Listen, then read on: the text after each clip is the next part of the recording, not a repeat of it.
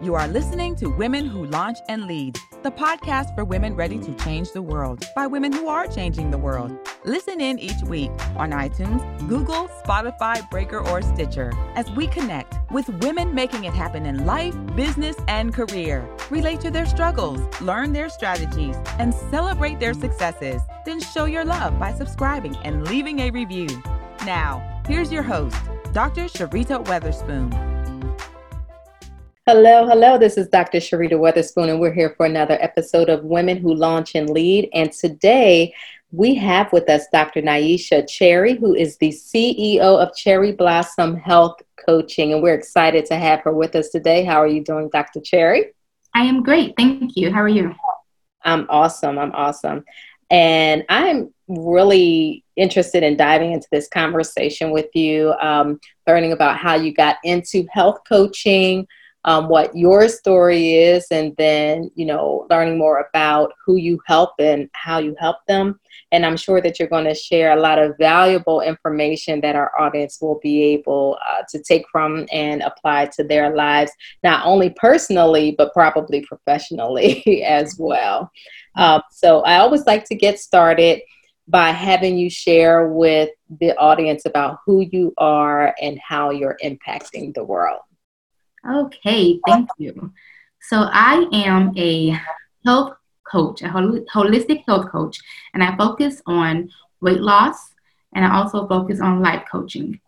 I teach yoga to my clients, I teach them exercise, so fitness as well. And I generally help women of color. Um, I want women of color to be a lot healthier than we've been because people of color in general are um, we're very high on the obesity rate. And so I'm helping to get that under control by working with women because women usually are the people in the household who's doing the cooking, who's rearing the kids. And so if the woman is healthy, more than likely her children will, be healthier and her significant other will be healthier as well. So I'm helping to impact families by helping women to get healthier via losing weight, via taking care of themselves and getting their lives in order. Mm, awesome, awesome. So, how did you get into this line of work? So, I got into this line of work because I lost my mom to breast cancer. And so, when I lost my mom to breast cancer, I kind of like, well, actually, a little bit before she passed, I was looking into ways to, you know, kind of fight against cancer. And what I was finding a lot was um, food, like how we eat and exercise and um, those things help to fight cancer. And then when you are overweight or obese, that lends itself to a lot of diseases such as diabetes, cancer, um, heart disease, all those kinds of things. So I got really passionate about health and being healthier. I've always been interested in exercise. I've always been interested in doing yoga. So I had been doing those things for a while. And I um, ended up getting my own health coach. And talking to her, I really like got even more interested in helping women be healthier. So a combination of all those things together led me to getting my own certification. Mm, okay. So on your own personal journey um, of health, are there any particular challenges that you've experienced that you also see in the clients that you serve? Sure. Um, emotional eating. mm-hmm.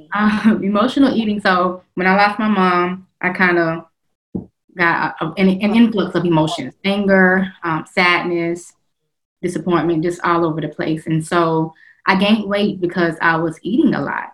Um, and a lot of times we eat in order to buffer those emotions instead of actually feeling them. And so that was not helping. And I was just brushing those emotions under the rug and eating and not feeling them. And I teach my clients because I have some emotional eaters as clients. I teach them, you know, to feel the feeling because when we don't feel the feeling, we're basically just pushing it away so that when it wants to flare up and it gets compounded by other emotions, it's just going to be a big blow up and nobody's going to be happy. So you'll have weight gain and you'll blow up at the same time. So it's best to feel those emotions, let them filter through, let them pass, and then you can move on with your life and you've gotten over whatever that emotion was that was causing you to overeat. So a lot of my clients do do that. They have gained weight from um, overeating, from emotional eating rather, and I've helped them to combat that. We have a, a, strategy that we use in, where we focus on our thoughts and our feelings because all of our emotions come from our thinking, and so our thinking leads to our feelings. Our feelings are what guide our actions, and our actions are how we get our results. So if you want to lose weight, then you need to focus on those thoughts that you're having about your weight loss pro- process and about your body, about yourself. Because if those thoughts are negative, if those thoughts are not helping you, they're not serving the cause that you have, then you won't see the results that you want. Any result that we get, we create it. And that's not just in weight loss, that's in your business, that's in your relationships, that's in anything. So you want to make sure that your thoughts are always serving the cause that you want. Whatever result you want, you want to think positive, positively about it. You want to have positive emotions about it when you're working towards it. So, for example, if you're trying to lose weight and you think, oh, I would never be able to lose these last 10 pounds, then you won't because you're always feeling negatively about it and your actions are going to re- reflect that and your results will reflect that as well. Mm. I really like how you said that any result we get, we create it. Mm-hmm. That is really powerful. Um, and obviously, it extends, you know, way beyond health and wellness and, um, you know, your weight. Absolutely. Literally, in any area of life, whatever the result is, we create it. Although sometimes um, we don't take ownership of our power in creating yes. that result. Yes, that is so true. And so I try to teach that too. You know, okay, well, what was your um, part in this? Because circumstances are neutral. Whatever is going on in the world, whatever is happening, it's neutral. We assign a feeling and a thought to it. So the way that we think and feel about it, that's how it's going to be for us. That's our perspective. So yeah, you're absolutely right. It applies to every single area of your life, just like the coronavirus, COVID nineteen. A lot of people are not happy about it, and it's making them sad and depressed but that is just a circumstance. You can still find a way to thrive. You are having, you can still look at it in a more positive light. If you're living with people, let's say you're living with your children and your husband, then you're now getting the opportunity to spend more time with them, which we were lacking because everybody was so busy going to work, everybody was so busy going to after school activities and all those things. So it depends on how you look at it and how you think about it. Mm-hmm. It's all about your your perspective and how yes. you interpret um, what that circumstance is for you. Absolutely. Yeah, this has been um, the topic of conversation. Any conversations that I've had recently. And I think it just speaks to the fact that our minds are probably the most powerful and valuable resource that we have, you know, yes. beyond what our hands can do, mm-hmm. um, and even what our words can say. And I absolutely believe in the power of words, but what comes out your mouth is absolutely a reflection of what's going on inside your head. Absolutely. Absolutely. Even the Bible talks about the power of the tongue, and the Bible talks about keeping your mind and your thoughts on things above because God knows that our thoughts are powerful. Our thoughts are supremely powerful. So, yes. Mm-hmm. So, and even you mentioning about feeling the emotion, um, mm-hmm. we I think we sometimes think that it's not okay to feel the emotion that you know we shouldn't be angry, we shouldn't be upset, or if we are, we can only do that for a certain period of time. right. you know, we have to move on, and that's because that's kind of what society tells us. You, yeah. you know, um, you can't just you can't uh, you can't really allow whatever that emotional process is to work its way out mm-hmm. like you have you have to give it a timeline versus letting it move through its own timeline. But the reality is that you know let's say how you process your grief and the time it takes you to do that and get to a point where you're really okay could look very different than it does for someone else. And neither is right or wrong. Right. Um, but feeling the pressure to kind of move on from that um, in and of itself then causes you to behave in ways that work against your healing anyway mm-hmm. i agree yeah So I, um, with my healing, I, I, so I worked for the remainder of that year. My mom passed in January. I took about a month off, and then I worked for the rest of that year. And after that year, I stopped working because I was a teacher. So I loved the teaching field. So I really didn't get to process my emotions enough because they still came up for me after the fact. Mm-hmm. Um, and I've still been working through them, but I'm much better now than I was. Mm-hmm. Um, but I was, I had a lot of anger. So I'm the only child from my mom, so I, had a lot, a lot of anger, and um, it took me some time to work through that. Mm-hmm. And so I definitely have healed a lot more. Um, I wouldn't say I'm hundred percent, but I'm definitely in a much better place. Right, right, right, right. So how does all of that translate into your work as a health coach? It makes me really honor and take um, care of myself. So self care is super important, and I share this with my clients. Um, taking time to take care of yourself matters because if you don't take care of yourself, no one else will. So whether that's dealing with emotion from trauma, whether that's eating healthy, moving your body, maybe maybe that's taking a nap, you know, getting lots of water, journaling, having a morning routine, which I definitely have a morning routine, helps get your mind right for the day. Um, anything like that, like whatever it is for you. So people get self care mixed up with thinking, oh, that means I have to get my nails done and my lashes done and my hair done. And that's not what it means per se. That can be an example if that's what makes you feel good. But a lot of times we need something that's a lot simpler than that, that's inexpensive, that doesn't cost any money. We just need time with ourselves. And so self care is very important. And I really try to um, instill that in my clients and have them manage their time in a way that they can implement a self care practice every single day mm-hmm. because it's just that important. Mm. So, what what's one of your favorite self care strategies? So, like I said before, I have a morning routine. So, I wake up in the morning and once I, you know, wash my face, brush my teeth, I come to my office and I read my Bible and I journal. I plan my meals for the day. I journal about my goals and um, my vision about what my business is going to be like. And I work out sometimes in the morning, sometimes in the afternoon. Um, but that's another part of my self care strategy. Every single day, I plan out what I'm going to eat for the day so that I can make sure I'm making healthy choices. Um, and it's based off of my weekly plan. So it, uh, it doesn't take a lot of time for me to do that. But I definitely journal every day. I read my word every day. I pray every day. And I exercise most days. Those are staples in my self care.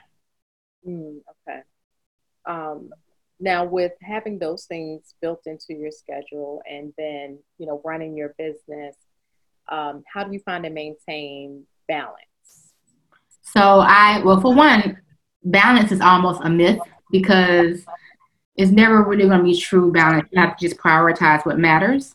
And for me, that matters. And so every morning, that's part of my routine. And I block it off on my calendar because my calendar is pretty open. People can just go on my calendar and block off time to um, talk with me if I don't have anything in that space.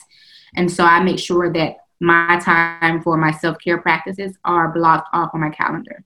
And I usually get up around seven or eight. And so those things take place before I get started with my day.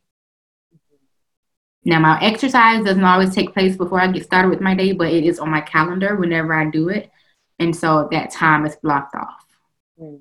I make sure, and that's what I teach my clients. Like, it's very important to block it off because if you don't, people will try to schedule over your time for yourself. They'll be like, oh, that's not that important. You don't even have it on your calendar. Like, so I definitely like block it off. This is not okay for you to block over. This is only for me right now. So, yes does. Um, so let's talk a little bit more about the the your your business and mm-hmm. kind of behind the scenes and your your journey as an entrepreneur. Um, what are some of the challenges you faced in launching your business? So originally, I faced um, a confidence challenge. So I would be like very shy, like, oh my gosh, I don't want to do lives. I'm scared to put myself out there. Oh, if I post this, what would people think? You know, I had those kinds of thoughts. Those were my challenges. Just not having the courage to really step out and showcase my business on whatever platform I'm on as far as social media is concerned. I would be like, oh, I can post this on my business page, but I don't want to post it on my private page because I don't want people to know what I'm doing. People who I've grown up grown up with, what would they think? And I had to let that go.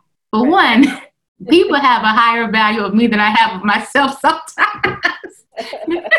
They're like, you're the smart one in school. What do you mean? You have a PhD. What do you mean? I'm like, well, I still have doubts about myself sometimes.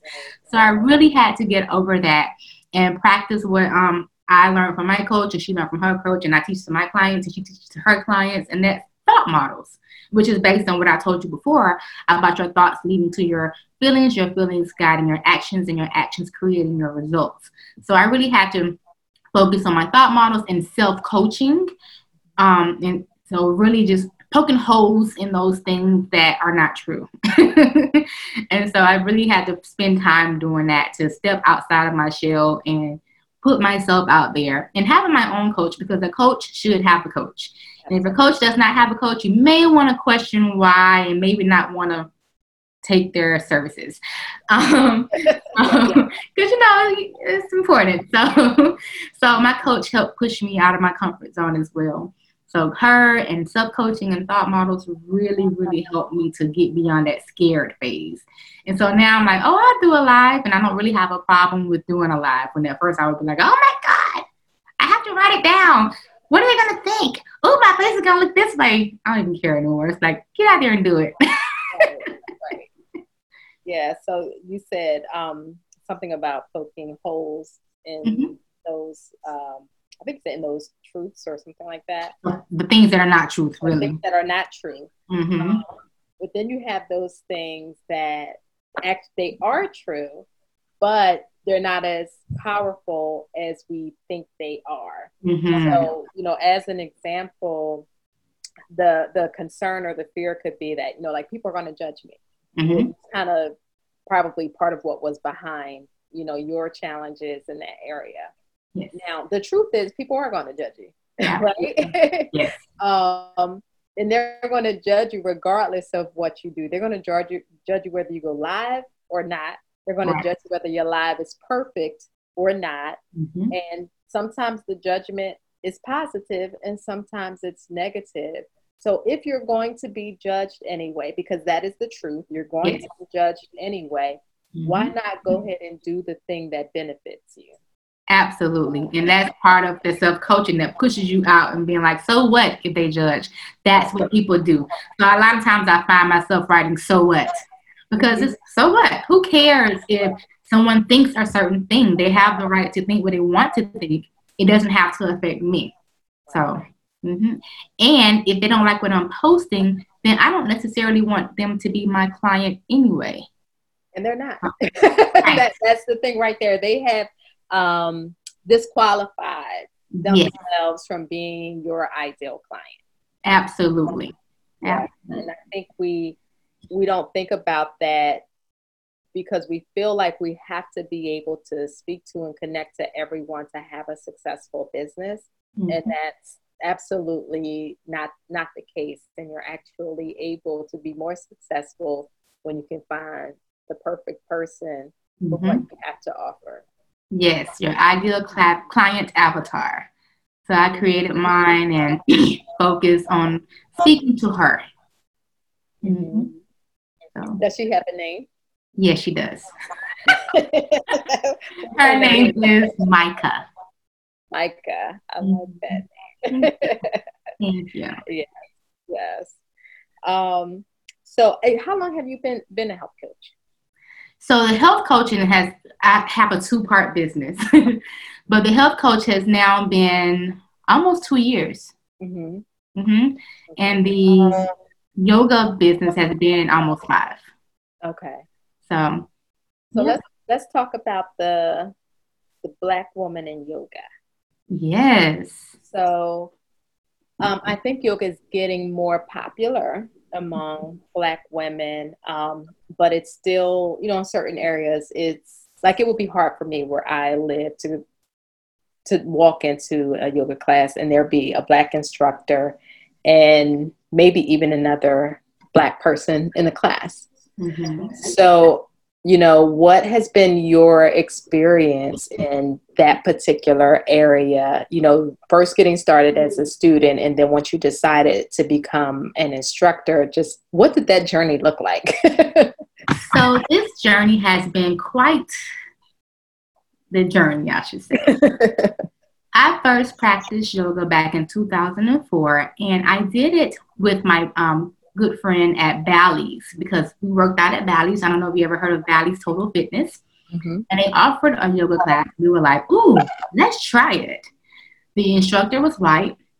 Being that we were at a fitness facility, it was pretty mixed class. Mm-hmm. So we would go um, like, like two or three, one or two times a week, I should say, once or twice a week.